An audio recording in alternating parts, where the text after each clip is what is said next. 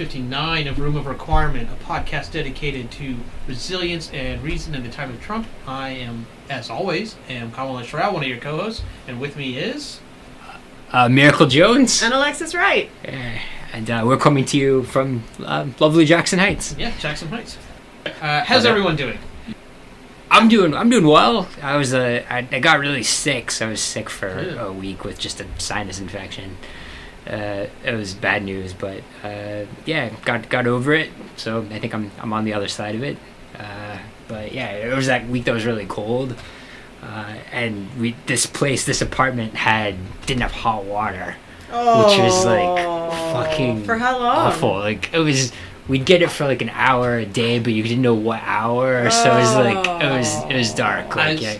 Dude, I have a spare shower. I know, I know, I know. I wasn't. No, yeah. I also have a shower though. Yeah, yeah, I, yeah. I have like a, I have like a whole spare shower. I mean, you know, it was. I like how Miracle Jones is just here, like shivering and scrubbing no, it because he wasn't bad. refuses to talk to his friends. it wasn't that bad. It wasn't that bad. I No, it was just. literally was. You didn't have hot. You didn't have hot water. What? No, but the so thing you was. could The thing, yeah, the thing was, I was like sick, so I didn't want to like get anybody sick. Like I I didn't want to use room anybody's quarantine. shower. You're like, well, what I was gonna do was escalate that sickness to the level of pneumonia. Yeah, and then no, I got no, you know, it's bracing. But uh, how, how have you guys been? Um, I am well. I'm uh, leaving an old job and sort of starting at a new job ish. So that's Congratulations. uh, thank you. To change. Yeah, yeah. I'm excited to be leaving an environment that was not going well for me and getting into another one. Um, without getting too much into the details, Miracle Jones tells me that I have gone from one cyberpunk job to another. yeah, yeah, yeah, definitely. And uh, and I got a side shave along the yeah, way. to go so- to yeah, completely, Yeah, to to really- completely model the part. yeah, yeah. I gotta, I gotta represent, you know, the Shadowrun contingent in Jackson Heights. I guess. Yeah, So, no, uh, it's Sounds cool. This is. So, Uh, yeah. So, are, are are you looking forward to it, or like nervous? Or? Um. Well, so the new thing is like a startup, and so funding is sort of uncertain, but the Yeah. actual nature of the work is intriguing. Um. So either way, like I'm in a decent position to be able to field some uncertainty for a bit. So I, yeah, I think I'm. I mean, and I'm very much looking forward to not being at my old workplace anymore because it had become actively detrimental to my mental health. So yeah, I'm excited, and being at home with my bird is cool. yeah, yeah, yeah, Like not talking to other people Okay. is my jam. yeah. and and that's that's sorry that's, to put you through this. Yeah. It's- I mean, for you guys, I guess. that's that's how we actually know each other is through like that hacking community. Uh, Uh, yes, yes, that you is. you and I are both like the uh, extroverts in that crowd. The hacker. yeah, yeah. I mean, I, I, What I always say community? Well socialized introvert. yeah, That's right. my- Yeah, I guess I guess I I mean, you're definitely an extrovert. yeah, you're yeah, for that crowd. Yeah. But yeah. How about you? How are you doing, Kamalesh? Uh, good. I think. Um, so there are a couple of things. One, I hurt my knee. I went back to Aikido and Oh, immediately no. hurt my knee. Oh, I Jesus. line. So I like I was like hobbling around after practice, but right now like it's it's okay. I feel like I'm I will still take it a little easy this week, but um, uh, I as I told everyone I ate dinner with. I no well when I squat on the toilet, I no longer scream out in in pain. So I feel that's a progress. Yeah. Good progress. That's good. Yeah, That's yeah. good. But I've been walking around um, work with this like someone had a golf putter out, so I've been using it as, As a cane. Aw. it's great. It's really effective. So like when people start Do you making need a knee wrap? I have some knee wrap. no, no, I actually have Okay. a knee wrap. So like I'm, I'm gonna, I'm stretching, and I think it's it, it'll heal itself. But uh, so I went back to Aikido to only fail. I keep forgetting because like I, like I've been, it's been a while, and my form is terrible. So that's a prime uh, time to hurt yourself, especially given that I am old. So this is really, it was a great combination. Listeners, Kamalesh is not old. I am very. Very old. Um, Just in my heart. FYI.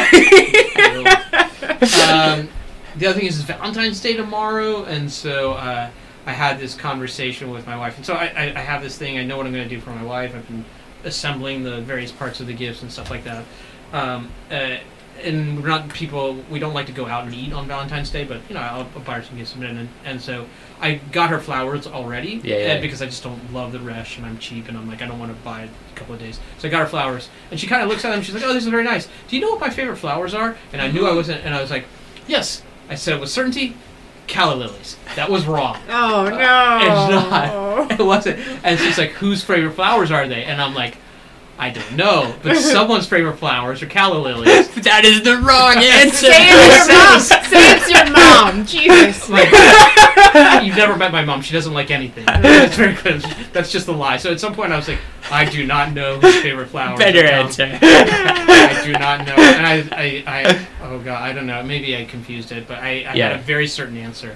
Um, but I was able, in my only time I've ever done this in our relationship, I was turning around. I was like, "Well, do you know who my favorite superheroes are?" and Who are your favorite superheroes? uh, so we actually listed uh, favorite flowers and favorite superheroes. in All right, order. so is it is Aw. coming together? There's Yeah, an opportunity yeah, to absolutely, grow. to learn. Yeah. So- So what? So what are your favorite? What are her favorite flowers? First of all? because it's uh, it's peonies, uh, Okay. hydrangeas, and uh, and um, uh, dahlias. And the only reason I remember that is because it spells out PhD in the acronym. and other than that, I'm just saying words that I've memorized phonetically. It's How like many? Chinese. How many other I don't know what they look like. wife mnemonics do you have? Oh, I don't know. I mean, I'm memorizing all sorts of things all the time about her. So like, sometimes they're mnemonic, sometimes they're not. I mean, it, it's very hard. Like, yeah. So yes, uh, there's plenty. I actually had to take notes in Google Notes. So that's. I so I hopefully Google Notes. Yeah, oh, I. Google Notes. Angela's favorite flower. That's so, adorable. Oh. Peonies, hy- hy- hydrangeas. Is that the thing? Yeah, that's what you Yeah, said. yeah, yeah, okay. I don't know. Is that a flower or? Yeah, I- yeah, Yeah, yeah. And then dahlias, I know because there's a murder. Yes. That's dahlias. That'll, that'll remember. So that was that. So that was. Oh that wait, was wait. But what are your favorite superheroes? Uh, in the order, rank order, it would be uh, Spider-Man, Robin, Flash. Robin is an interesting choice. Well, there are actually all stories of like uh, sort of young men who try to take on the mantle of Uh-huh. someone uh, like a larger father figure, Sure, and so like yeah. being like struggling with that responsibility is that larger. Like it's the meta story of each one of their arcs, and Mhm, so mhm. that, or at least when I was reading them, or, or the iteration. So I really, really like that. Yeah, they are all kind of defined by their uh, fragility. Yeah, their fragility and their like, and the and, and a real like father. It's a better being superhero story than the power fantasy of like fascism Yeah, that Superman yeah. and Batman give us. So who's your favorite superhero? My favorite superhero is probably the Sandman or the Oh. Invisibles. Okay, okay. But I, I like those ver- or Swamp Thing. I like those Vertigo superheroes. Yeah, yeah, are, yeah. like, Vertigo was good. borderline or John Constantine. I'm a big John Constantine. Okay, yeah, fan. that seems that seems about right. Yeah. What's your favorite flower? My favorite flower, uh, birds of paradise. They're really cool looking. They're like they look like yeah, or orchids. Orchids are awesome too. Yeah. They're conceptually neat. Yeah, I feel yeah, like yeah. that's a high maintenance flower. Yeah, it definitely And is. Alexis, do you have a favorite superhero and or flower? Um, I don't know if I have a favorite superhero these days. Growing up, my favorite superhero, well, f- first my favorite superhero was Rogue, yes, and then I just talked about that, as yeah. as I matured into a tween, my favorite superhero became Gambit. so, So you, You know, might, it but you really like the relationship. well, it seems to me that. You just, you just gonna get rid of that like that. that Well, I think, doom you know, southern like, I think- yeah. yeah, a combo of that, and I think you know it was probably also there was a touch of the like well-intentioned. Um, but a bit strong at times, uh, female superhero into Yeah. like the hot dude. Yeah. you know, like also a transition that occurred there. So, Yeah. um, but yeah, I don't know. Growing up, that was probably it. Um, nowadays, I would really have to think about it to pick one. Um, At dinner, I just had this conversation. I was trying to explain the like importance of Rogue to a certain generation of like women who were either into comic books or watch the superheroes. because Oh, totally. I think Rogue was actually a really great character. yeah, she, and She's she got to stand on yeah. her own. I think partially. yeah, she had a lot of personality. yeah, Yeah. yeah, It's like ah, she can't touch anyone, so Yeah. we have to write a real character. Yeah, that's a real problem, right? And but she's also like super powerful when she does. So Yeah. it's like this. And she's covered head to toe, so she's Yeah. like one of the least sexualized. She always had like a jacket on. Yeah, yeah. and cool Yeah. hair. Yeah. cool hair. What am I talking about? My favorite superhero is Columbo. Yeah. but uh, yeah, So, the uh, clearly. But uh, what what about uh, favorite flower? Um, that's a tricky one. I don't know. I guess maybe like um, not like for like a gift, but I guess lily of the valley or like honeysuckle if I'm gonna run into them Ah, yeah. like out on the street because it's like It's nice useful. You can smelling, eat it. Pretty, yeah, honeysuckle you can eat. Yeah. Like, yeah, yeah. So I guess Do you have a favorite flower? no. No, not at all. We could go explore flowers I mean, together. I, and- I, this is what I don't. how much do you have plans for Valentine's Day? We can all room of requirement flower shopping There's expedition. Things that never sunk in, and it's flora. I Yeah. don't understand flora. I mean, I just didn't. I think I had to memorize like various like forms of trees and leaves and stuff like that, and just it just does not sink in. So I do not understand flora. I don't really understand fauna either. Actually, who am I kidding? I don't understand natural.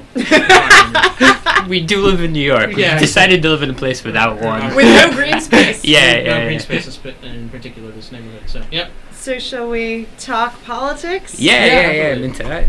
So, Uh, uh, Miracle Jones, you wanted to talk 2020 contenders, Yeah, yeah. So I, just had a question for for you guys. Uh, so which there's a- you will also have to answer. right? Sure, Yeah, sure. yeah. But uh, so uh, uh, a lot of people have declared on the Democratic side already. We got some new ones. We got uh, Cory Booker has decided to run, uh, and uh, Gillibrand and Kamala Harris and Howard Schultz is a new contender. Uh, anyway, there's a ton of people running for Klob- Klobuchar. Uh, so there's a ton of new people who have entered the race. So my question is, uh, first off, what campaign of any of the potential uh, people running or who could run, who might run, you know, like Beto or Biden or Sanders, uh, would you guys want to work for? So as as political thinkers and potential operatives, and who would you want? Like who who does your heart who does your heart call you toward? Okay, well, which campaign would I want to work for? I feel like there's different possible reasons to want to work for a campaign. Yeah, yeah, like, yeah. For example, if we're talking like just compatibility with your boss in terms of like rapport while working, like I feel like Kamala Harris could make a good boss for me. Yeah, Um, whereas like if we're talking about the opportunity to like have an influence on like policy positions where I feel like my voice will be heard and could be incorporated if I raise like valid points, I feel like Warren actually probably would be interesting. a good pick, even though she's not the candidate I'm most ideologically aligned with. I feel like of the existing candidate set, she's sort of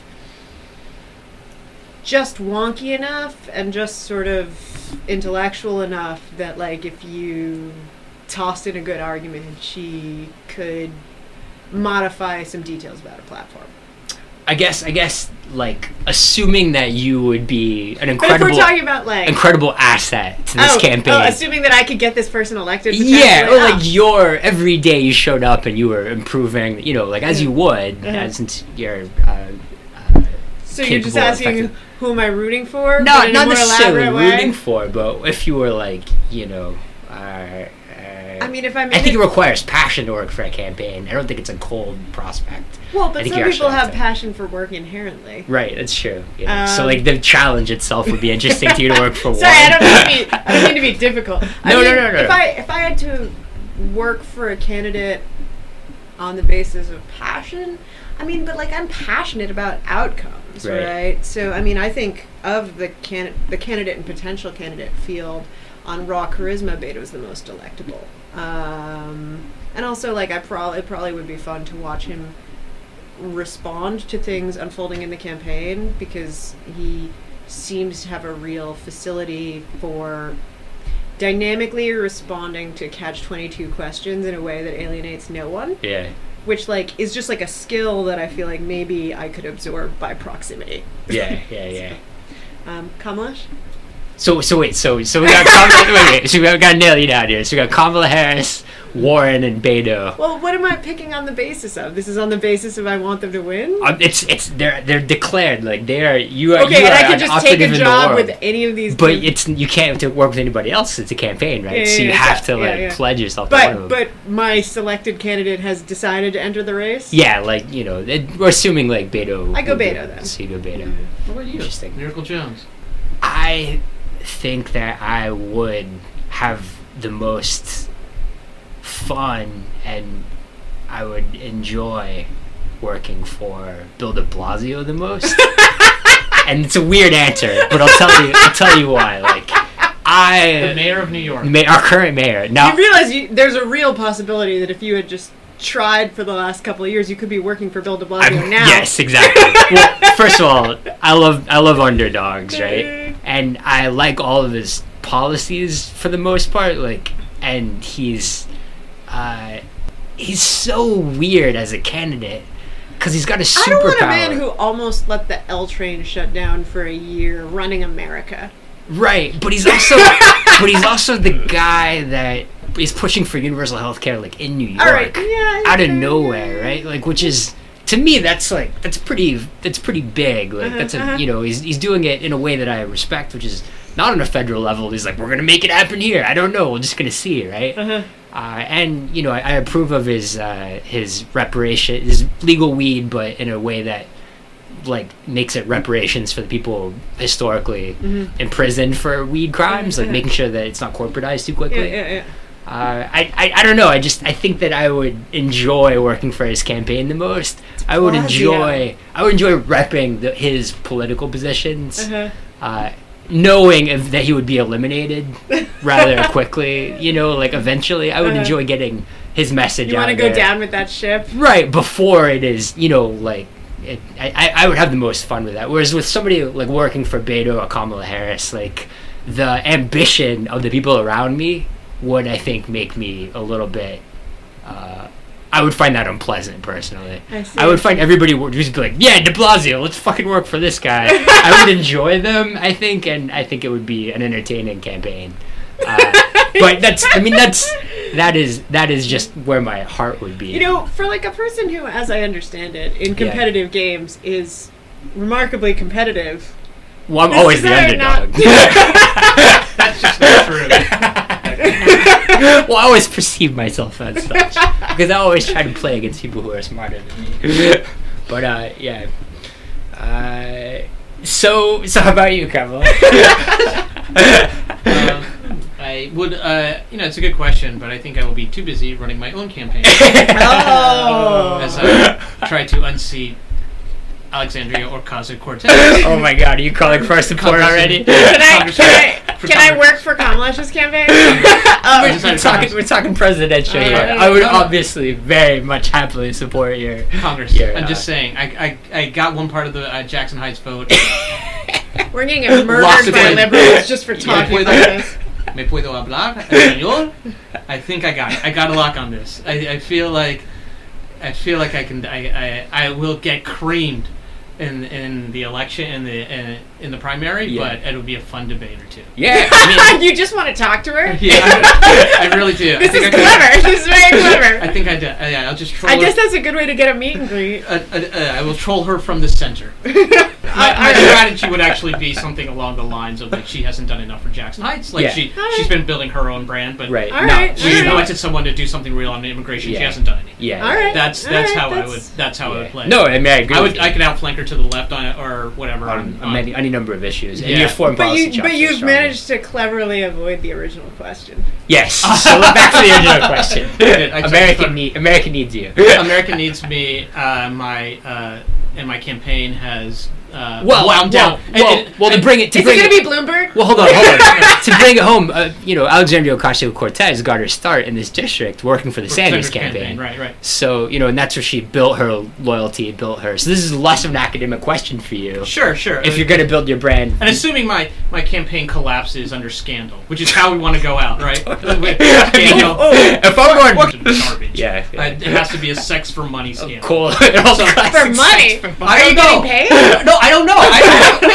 we haven't. We have. Is there any other scandal worth going out on other than sex for money? Yeah, right. Um. So, or no, I mean, maybe free sex. I don't know. Anyway, so, I, I don't um. So, uh, I think, you know, uh, uh, I think uh, Kamala. Uh, I think um, Beto O'Rourke would be interesting. I Yeah. I would work for Klobuchar because I have good reflexes Yeah. and I am able to take a I'm able to take a beating.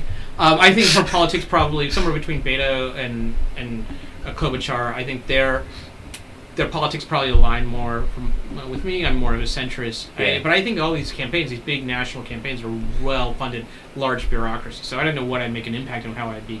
Um, in, you know, I'd have like a sense of like, oh, I'm doing something real. I mean, I have Data certain skills. science is like a. I, I have set skills, yeah. I that's in was, demand. yeah, I have skill sets, and I think it'd be interesting to work for a campaign like that.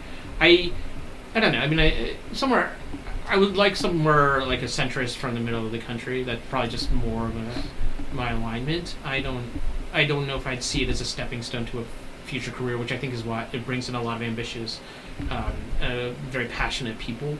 But I, I I would just be like, hey, I would want to do it for the experience, and I'd be really curious about this part of it. I mean, what the type of data science you would tend to do tends to be pretty sleazy. It's really, really close to Yeah. marketing. Well, that's what I'm saying. Like, if you're if you're planning on running against Alexandria Ocasio Cortez, work with the Harris campaign Right? c- for this neighborhood, right? Like, uh, Kamala you're gonna be knocking on doors people will, will Oh, right, associate right, you yeah, with, got- you know, yeah, like I got, I got the you- Bron- I got both parts of, of Jackson. I got Jackson Heights Yeah. and the Bronx. yeah, yeah. And, you know, I, I just I just have to get in with the like conservative like Latino dentists. Yeah, Yeah. which is I, I feel like Yeah. yeah, yeah, yeah. So I don't know. I, I think they're like probably center, but I again like I mean I don't know if I could be that passionate about about a campaign.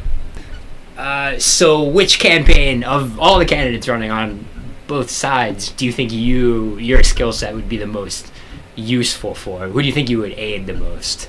Uh, this is just a mercenary question, like a passionless question. Like, whose campaign looking at now? Do you, are you like, here's what you should do. Here's how you should change it. You're fucking this up, and here's how. Here's Mhm, mhm. Um, uh, I, I don't want to start. Kamala. Um, oh wow, I feel like in a political campaign, I thought the propositions I would go in there to learn things, right? Like I'm not Yeah. going to get a career out at the end of it. right. So I would be wanting to learn things from people. I like the push and pull, the tumble of policy making. So I, that's what I'd be learning, and I guess I have some te- technical skills to contribute. I don't know if I feel like anyone's made a strategic mistake. Like I think that you know Klobuchar had a very interesting launch. I think you know they've all got pretty smart advisors, and that's amazing that the Democratic pool of advisors, I guess because they haven't been hired in a while, uh, that it's, it's a really deep pool, and it's they don't seem to be making that many mistakes, right? I don't know. I would be there to learn as much about political strategy on the ground as as I mean contributing, I guess, what I know about how to run regressions. I don't know. I mean, how to. So if we're talking just which 2020 presidential campaign, I think my skills would contribute the most to, just in a purely mercenary way, not based on my ideological alignment at all. yeah, yeah, yeah. Trump's. Trump, yeah. Yeah, probably. Yeah. Um, in terms of, Messaging more because they you think they need as much help as they can get. um, no, actually, uh, because I think that they need as much project management as they Yeah. can get. Yeah, So you, you don't think you could help Nikki Haley's potential campaign in 2020? I don't think she's running in 20. well, that's what I'm saying. It's just like dream, you know. Oh, if oh, were- this is like your dream team. Well, who I mean, just like of most? potential candidates. I mean, she could. Run. Yeah, I mean, I would. I mean, to be honest, if Nikki Haley ran, it would be a very interesting thing to run her Jackson Heights campaign Yeah, because there are enough conservative South Asians here that it would work. Like it would be, it would be a very interesting way to interact with the community. I don't know. I mean, I, I'm still a Democrat at Yeah. heart, um, but to be outreach for a South Asian in a South Asian community would be pretty meaningful for me. Um, I would work. I'd have to work on my Bengali. I'd have to work on my Hindi. So, like, you know, I'd, I'd acquire some language skills. yeah, and running that primary campaign against Trump would be God's work. I mean, you'd be Yeah. saving the Republican Party, which maybe it deserves to be where it is, but I, I don't think so. I think there's a. a I think there's a need. To, we uh, you need an opposition party to the right, and Yeah, yeah. and it's better to have it cleaved off by somewhat reasonable people. Sure, yeah, And- at least people who read. Yeah, exactly. I'm for that. Yeah, I guess a Trump primary challenger would actually be the big one, right? That's Yeah. where your skills are. That's where my passion would be. Yeah. Yeah, I mean, I think I think I would I would prob I mean I would be the best suited, you know, raising money for Beto in New York, right? Like he needs, I'm sure, people like me out there just like knocking on doors, like meeting with rich people and being like, give a shitload of money to this guy from Texas. You know, that's 100 percent what I would be useful for.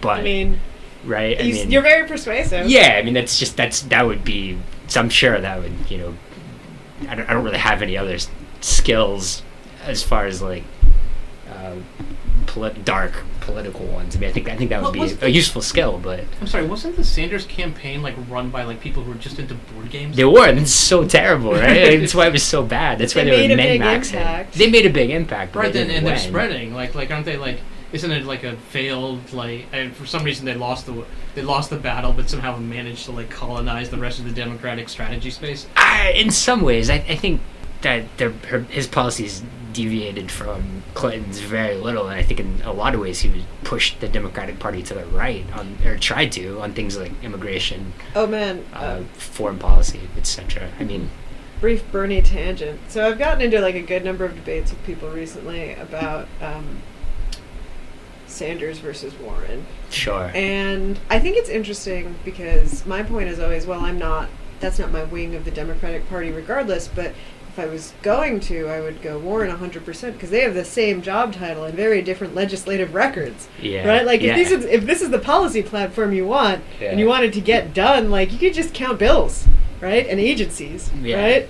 Like, but, uh, and then, like, strangely, no one ever has a really good counter argument except, like, well, electability, which is puzzling to me. Right. I mean, if Sanders had class or like uh, was a good person, he would have already endorsed her. Mhm. He would have done it in a surprising way too. I thought And he already declared he was going into the race. He hasn't done that yet. like, I mean, he's still around, he's still trying to f- figure out his polling, I guess. Or I think I think he and Biden are, yeah. you know, like orcas, seeing who can go deeper.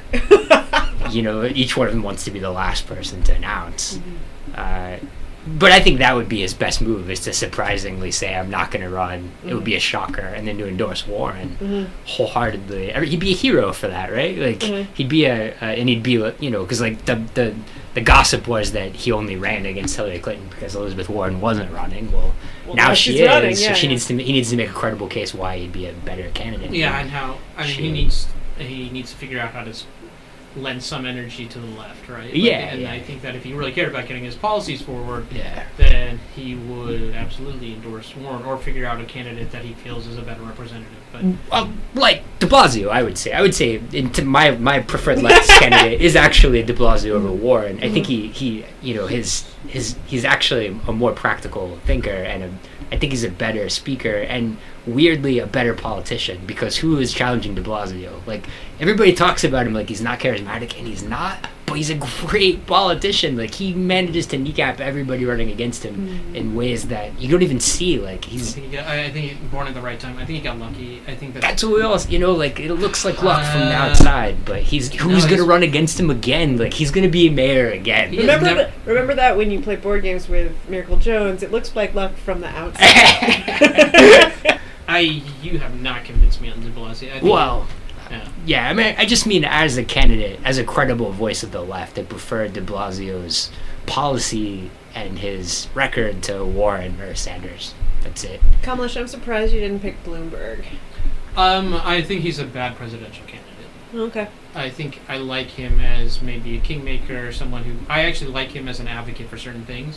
I think, yeah, I mean, no one, I guess it's sort of an unpopular thing to like Bloomberg, but for him to be able to move the needle on something like gun rights, like if he spent his money and concentrated on one hmm issue, it would be gun control. Like I think that would be great. Like I Mhm. mean, that's effective. It's a really hard, it's a hard rock to push push up the hill, and I think that that would be great.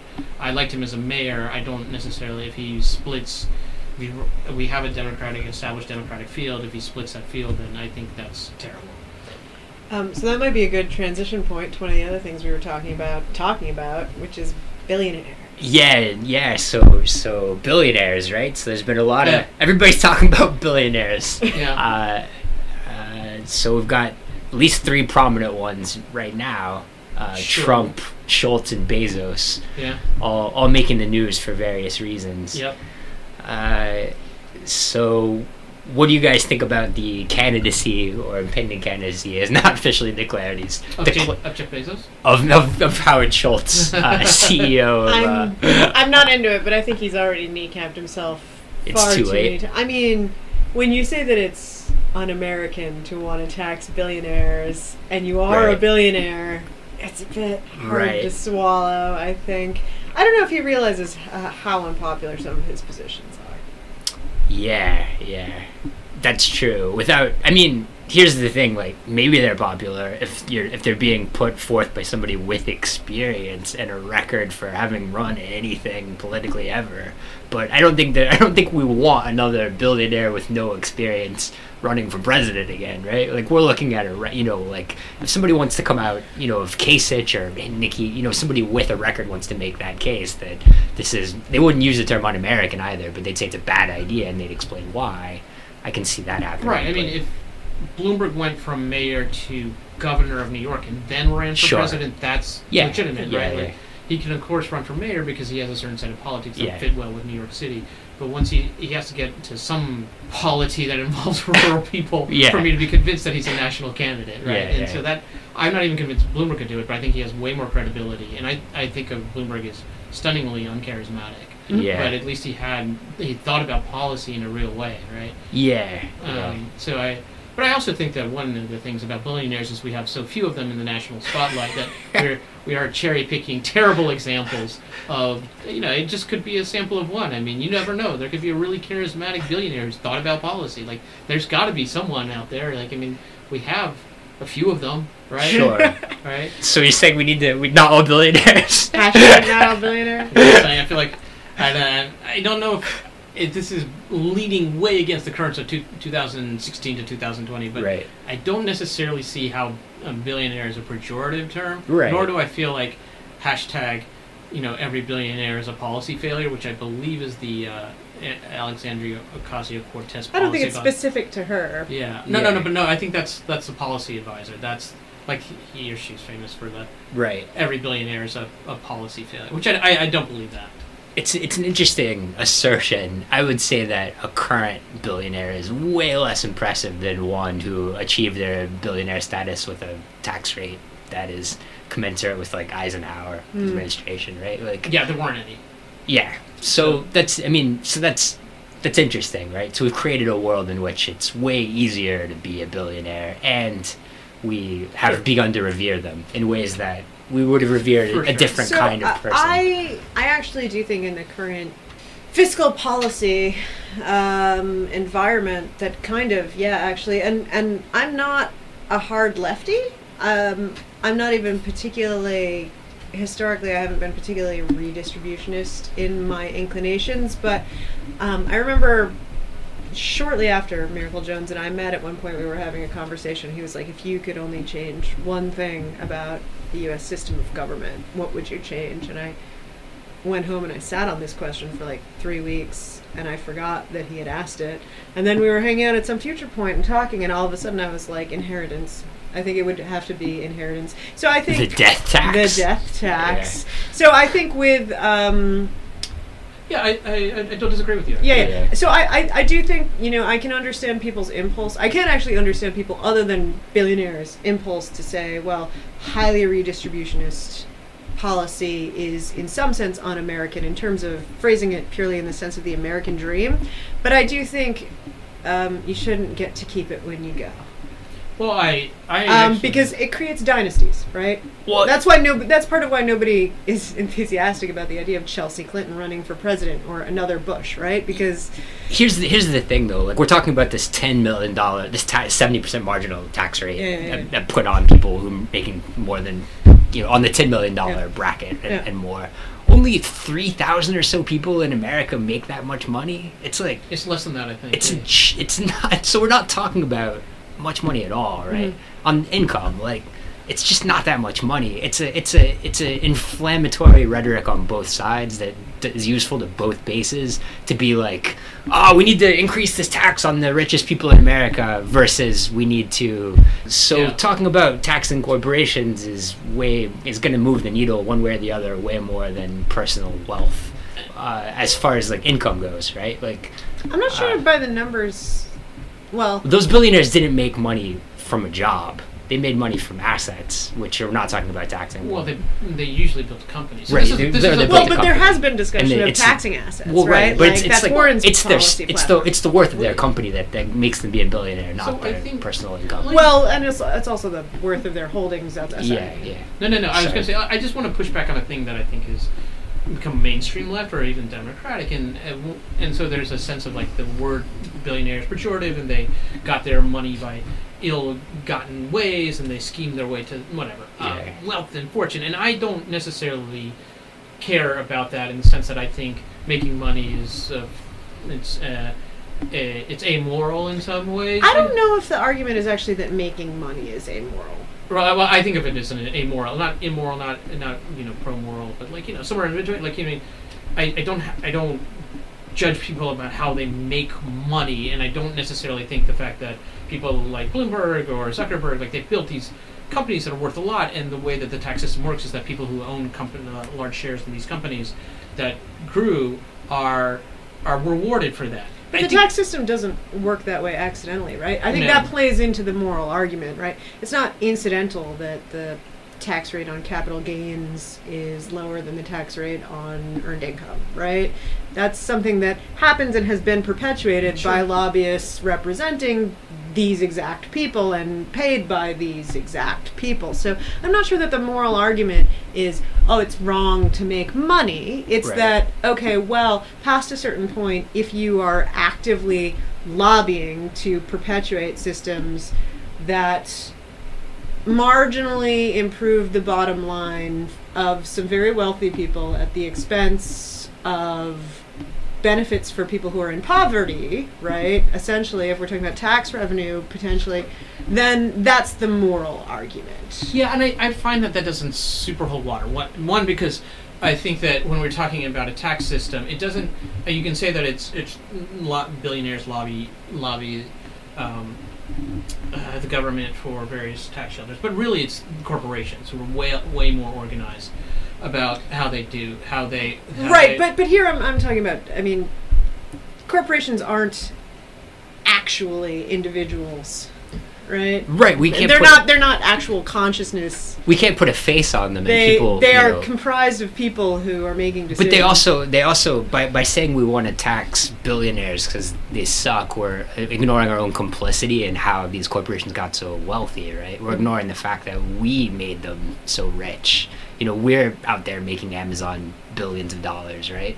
It's us deciding to, you know, and so we, for some reason or another, we love what Amazon does, right? So we're we're you know allowing them to lobby left and right in order to protect their industry. So they make shitloads of money. You know they use this money to protect their corporate interests, keep keep their corporate taxes low, and you know we we what I'm not compelled by that argument. well, I mean, I, I just feel like I feel like the billionaire aspect of it humanizes it in a way that makes people angry. But when you start talking about like, you know, we need to raise taxes on Google and Facebook and Amazon. I mean, I don't I don't think there's popular disagreement with that. I think if anything, you know, I mean, the, but but or at least not from the people who we think we should raise taxes on billionaires. we would, as a result of doing that, we would all, you know, it's it's not a neutral proposition. Like Amazon's going to be a less successful company for that reason. They will their share, you know, their shares will go down, right? By doing that, there will be, you know, an impact on the economy. I'm Do we make that trade? So, but uh, Whereas, I think, whereas I it's easy I to say like, oh, if we're taking all this money from fucking, you know, bill, you know, what does it matter, No, right? Like, how does it? I could see there being an impact on stock price, right. which most people are not in the market, right? No, I- but pensions. I mean, it's it's an economic. is know- Amazon offering?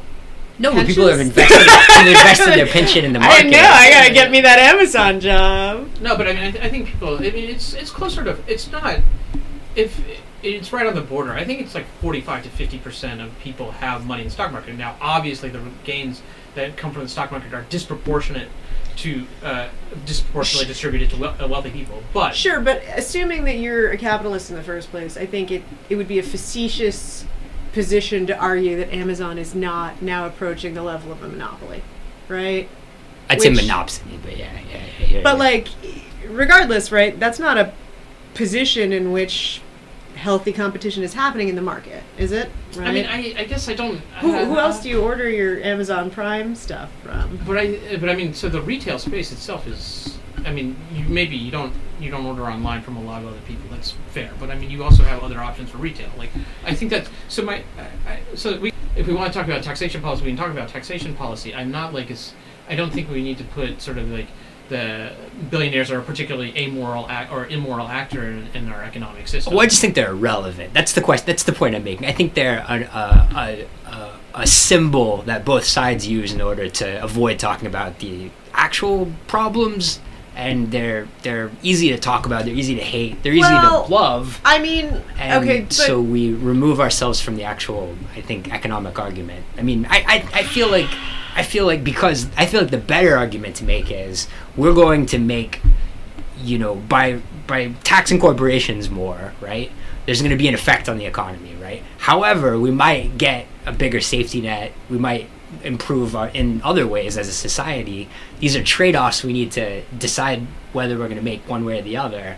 right? These but we we you know it'll be harder to do certain things in the market. It'll be easier to do other things. Like I think there's a, a, a case that it's much easier to be an entrepreneur if you don't have to worry about healthcare, right? Like it's much easier to have a business if they're you don't have to you know set up a, a system of paying people's healthcare, right? If the Mhm. government's doing Mhm. it, right? I think that's the argument Democrats should be making, not one of we need to you know make sure that Jeff Bezos has less money. Although I personally would like to see him have less money, but that's just a per- I just personally dislike him. But that that I, I think that the the system needs is if it's going to change it, it's going to change.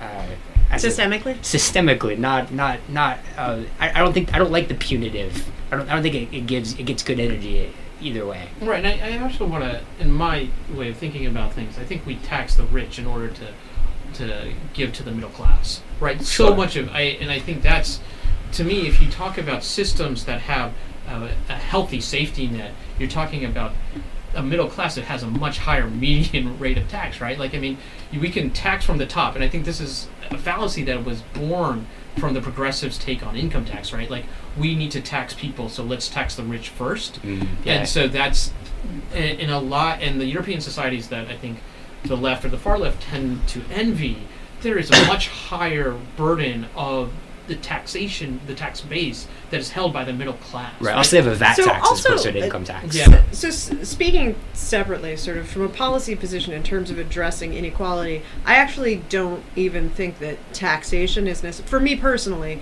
the taxation is the primary lever that I would reach for. There's a lot that we can do in terms of, I mean, even.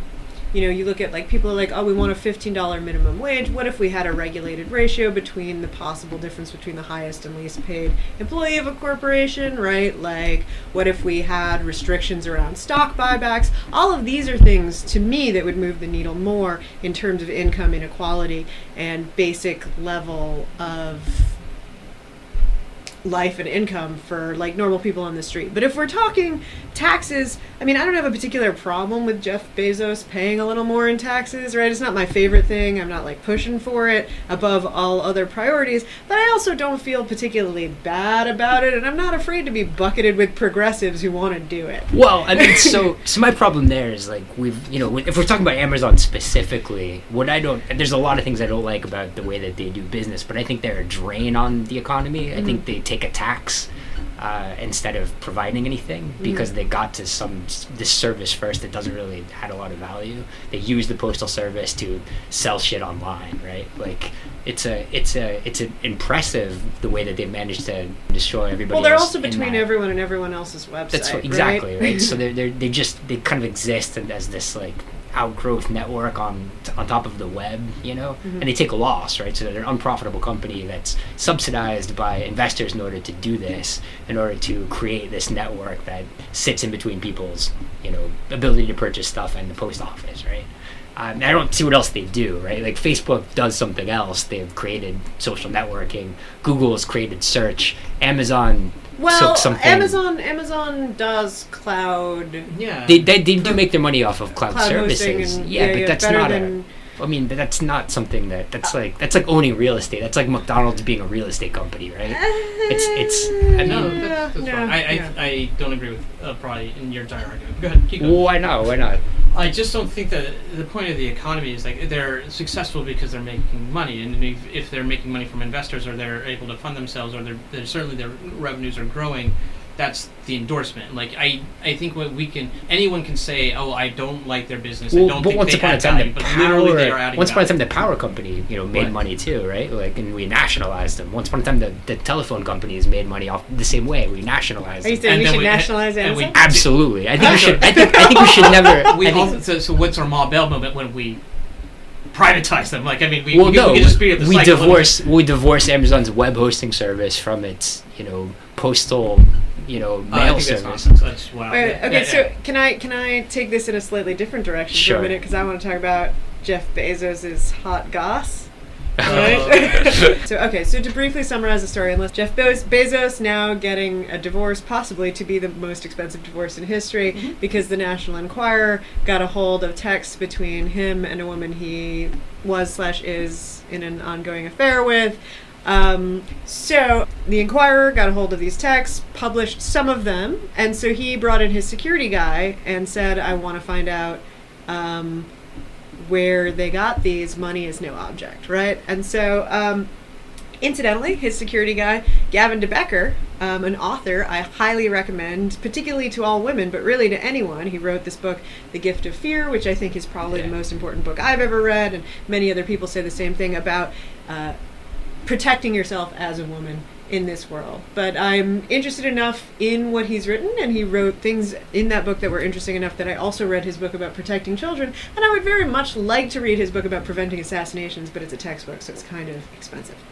Um, Also, So- you're gonna get flagged if you buy that book. that is definitely a book that puts you in a database. so, so um, preventing, preventing assassination. yeah, exactly. um, but so um, uh, DeBecker goes and starts investigating how um, the Enquirer got a hold of these texts and begins intimating in the media that he believes that it may have been politically motivated in some way, and the National Enquirer uh, threatens to release Bezos's dick pics, right?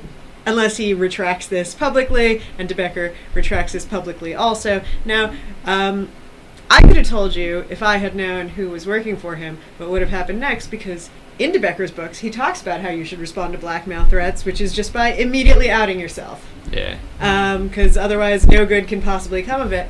And so uh, Bezos has gone public with the emails that the Enquirer sent him, and now it's a whole interesting hot mess, right? Um, which uh, the New York Post uh, put out an article about, which I have not read, but which had a fantastic front page Oh yeah, spread. classic. Yeah, number, yeah number one of yeah, the year. yeah. So, um, so the National Enquirer, right, like, is run by David Pecker, and so the Post published a spread that was just Bezos exposes Pecker.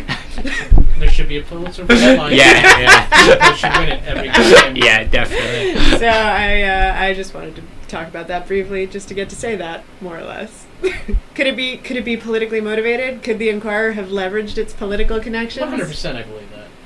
Yeah, I mean, this just goes back to the my ongoing and permanent theory that everybody has shit on Donald Trump, right? I mean, every single person he's ever met has something on him, and he just lives in like a paranoid state of utter psychic frenzy where he's just constantly having to make somebody happy that has blackmail on him, right? And they cancel it out, and the people who have different competing blackmail have to meet with each other and hash out like what they want or what they can get from the small amount of maneuvering that Donald Trump can actually do, given that they all have competing blackmail against him. Things come out slowly as he like as you know people's blackmail becomes less useful. We learn more. Uh, and here we see like in an operation by somebody who is not president of the United States who can just be like, yeah, whatever, like it's fine. I guess I'll get a divorce. but uh, yeah, so uh, that, that that's all I, I got from that. It's just you know what supposedly Pecker had like a safe full of Donald Trump paraphernalia. Like Did- did he? was- yeah, just stuff about him that has been confiscated by Mueller now after. Oh man. Uh, but yeah, Pecker's so- safe has got to be full of some interesting things. But oh yeah, as follow up to this, um, there were several prominent media figures, including Ronan Farrow, I think, Yeah. who said that the Enquirer had at various points threatened or attempted yeah. to blackmail them. Um, so that was interesting. Yeah, I mean, you know, one of the things Donald Trump's most passionate about is moving America to a, a, a English style libel law for uh, for unspecified reasons. Who knows why? because it seems like the right thing to do. Yeah. Kamalesh, is this the kind of scandal you're going to be going for? Uh, yeah, I mean, I hope so. I mean, like, I gotta start somewhere. I gotta start small. well, you could Obviously- become a billionaire first. Right, that's usually. You know, Lauren Sanchez, interestingly, her favorite flower is the calla. Oh, is that a fact? but yeah, yeah. So who's your favorite billionaire, Kamalesh, if not for Jeff Bezos? No, I mean, I've always I've made my Bloomberg. Bloomberg Yeah. fanboydom Right. quite quite clear. I mean, you've worked on a Bloomberg terminal at some point. I sure. have. I have. I I worked on a Bloomberg terminal, and he's not my favorite person. Yeah, it's a terrible terminal. It's a terrible terminal. yeah, it's not a fun piece of software to use. I've never, I've never used a It's Bloomberg It's specifically terminal. designed to look like it's still the '90s. No, Yeah. early '90s too. Early like, 90s, yeah. But, but I would say that having worked on one in the mid to late 90s, it was pretty cool. So it was what? pretty cool. But what then at some the- point in 2003, you're They like, just this is stopped shit. changing, Yeah. yeah. like this is shit. Like, What is what what is the relative merits of Bloomberg? What does Bloomberg do now? Like, what is? Oh, They've it's a trading platform. Yeah, they've got still- they've still got, trading they've platform. got better real time market data than anyone else. Yeah, that's and also so you pay to get that yeah, data. because having up to the moment information on pricing movements and stuff is essentially the difference between well it's it's where you would look for a competitive advantage except that everyone who is doing this professionally already has this advantage so in Yeah. order to be able to play on a level playing they're field a you have price maker in certain, in certain fixed income. Like they're they're big. I mean, they're not uh, they're not insubstantial. I'm surprised they still exist. I think their heyday was the late 80s and 90s. I'm surprised they've lasted into the but nobody 2010s, nobody can beat them at their yeah. game So yeah, good on them. No, I mean it, it's a, it's an interesting company. There are parts of it that are well run, and it, it, if they are at the center of financial knowledge and, and information, then you know, the, and if they were able to capture a monopoly in the age of the web, right? I mean, good on them. Anything else? So there's an outside the bubble. My recommendation is a podcast and as well as a magazine. It's called City Journal. Okay. Uh, it's a quarterly magazine. It's put out in New York City. It is concerned with urban uh, public policy issues, but it takes a sort of center right tack, uh, which is really interesting, right? So there are center right for New York or center right in general. So I think pipe dreams. somewhere. So yeah, I think somewhere probably between center and center right. Okay. So somewhere between pipe dreams and actual reality. Right, right. So I I think it's a really really interesting. Um, set of policy philosophies because so much of urban philosophy is created by the left right? And especially in this in the city especially in the US it tends to be from the left or even the far left. Uh, you think about like classical like laboratories for policy like either New York or San Francisco or uh, Portland or even Chicago. So like all of these things. And so it's an interesting uh, philosophy that kind of throws some cold water on, on, on some pent up beliefs, right? So I, I really like it. I don't think they're 100% uh, right on everything, but it's a quarterly journal and it's a pretty decent podcast. Um, in particular, there's a woman named Nicole Gelinas who writes a lot about transportation, who writes for City Journal, and regardless of political orientation, she's good to follow about on transportation in New York City. She's not a fan of De Blasio, uh, and uh, but she's, No one is. Why is he mayor? He's amazing. right. So I would, I would highly recommend uh, Nicole Gelinas in particular. She's uh, she's a very good writer. She writes for different uh, magazines and different outlets on transportation issues, but, but also in just as New York City politics. And she talks a little bit about where they're, you know, like there are gamut, they're like you know, pricing and things like that, um, trying to incentivize various parts of the market. I think that those, those are interesting ways to look at how you change urban policy. okay yeah, no, I'm interested. I'll check Or- it out. City Journal, it's called. City Journal, Uh, and uh, their podcast is called Ten Blocks. ten blocks. 10 blocks okay You got anything outside of our? Um, yeah, I highly recommend The Gift of Fear. Yeah. Um, it's probably, even if you are not a woman, totally worth reading. It talks a lot about um, detecting danger signals, what warnings of violence look like, under what circumstances you should trust yourself to be ostensibly irrational, the difference between fear and paranoia. Like, it touches on a lot of things that are really foundational in terms of um, both being just good information from someone whose whole business is threat detection and um, neutralization, and then also there's some really just good material around sort of deprogramming weird behaviors women are socialized into that put them in danger. Mm. Interesting. Yeah, that sounds. Yeah, I've never even heard of it. Yeah, Yeah, it's yeah. it's really good. I, it's it's got a decent amount of buzz at this point among women that I know, but I don't know a lot of guys who know No, no. of it. And I it's it's also like just interesting and a quick read. So Uh, I got a recommendation uh, for. Uh, have you guys listened to the Washington Post podcast? No. Uh, they've got they've got two that are. Uh, they're great. One's called Presidential, Oh, I've heard Presidential. and the other one's called Constitutional. okay, and they're amazing. They're really well done. Uh, Presidential just goes through all the presidents in order, uh, and just talks about talks Oh, to that's Doris cool. Kearns Goodwin and you know Bob Woodward, just all these people, all these journalists. Uh, with some relationship to uh, these presidents, you know, Cool. whether you know obscure ones, Franklin Pierce, you know, uh, just talking about who they were, what they did, and how they, you know, what their what what it means to be a good president, uh, a successful one, you know. Anyway, uh, and the uh, other the next one that she did is constitutional. Uh, and that one just kind of goes through the Constitution, all of the amendments, Oh, and cool. how it was framed. That sounds delightful. It's Is it really- like it's really well, well well put together? Yeah, So what I like about it is she's uh, far and away a better writer than most people who do this kind of thing. Okay. Podcast like Yeah. Dan Carlin Oh, yeah. just kind of see. improvs and Yeah. Uh-huh. just like spins stuff out, out of it. But she, you know, like the first episode of Constitutional has this narrative, this frame narrative about tanning parchment uh-huh. Uh, versus Yeah. like framing the Constitution. Uh-huh, so uh-huh. it's really it's kind of visceral and it's well put together. It's Okay, a well crafted awesome. piece so of journalism. presidential and constitutional from Yeah. the Jeff Bezos Amazon Washington Post. Absolutely, Post. from the Jeff Bezos Amazon Washington Post. Remind Former- me why you hate on that guy. Okay. Jeff, why I don't like Jeff Bezos? I mean, I am in publishing. not an actual question. I, I, I defy you to find any publisher in the city of New York who is a fan- Period. period, who is a fan of uh, Amazon. Uh, to that. Anyway, but uh, yeah, Constitution. And her next podcast is uh, about the space race. So Oh, I think she, I think she's, I think she's kind of covering the Smithsonian beat. really. Yeah. So She's Yeah. just staying. Yeah, like it's whatever's laps around. the What do I see? What do I see? Security guard. It's my next Monument. podcast. yeah, yeah, yeah. yeah. But uh, it's it's very good. It's very good. Alright. Uh, All right, cool. All right, well, thank you everyone for listening. This has been episode 59 of Rubin Requirement, and thanks to Kevin Carter for producing our intro and outro music. Thanks, Kevin Carter.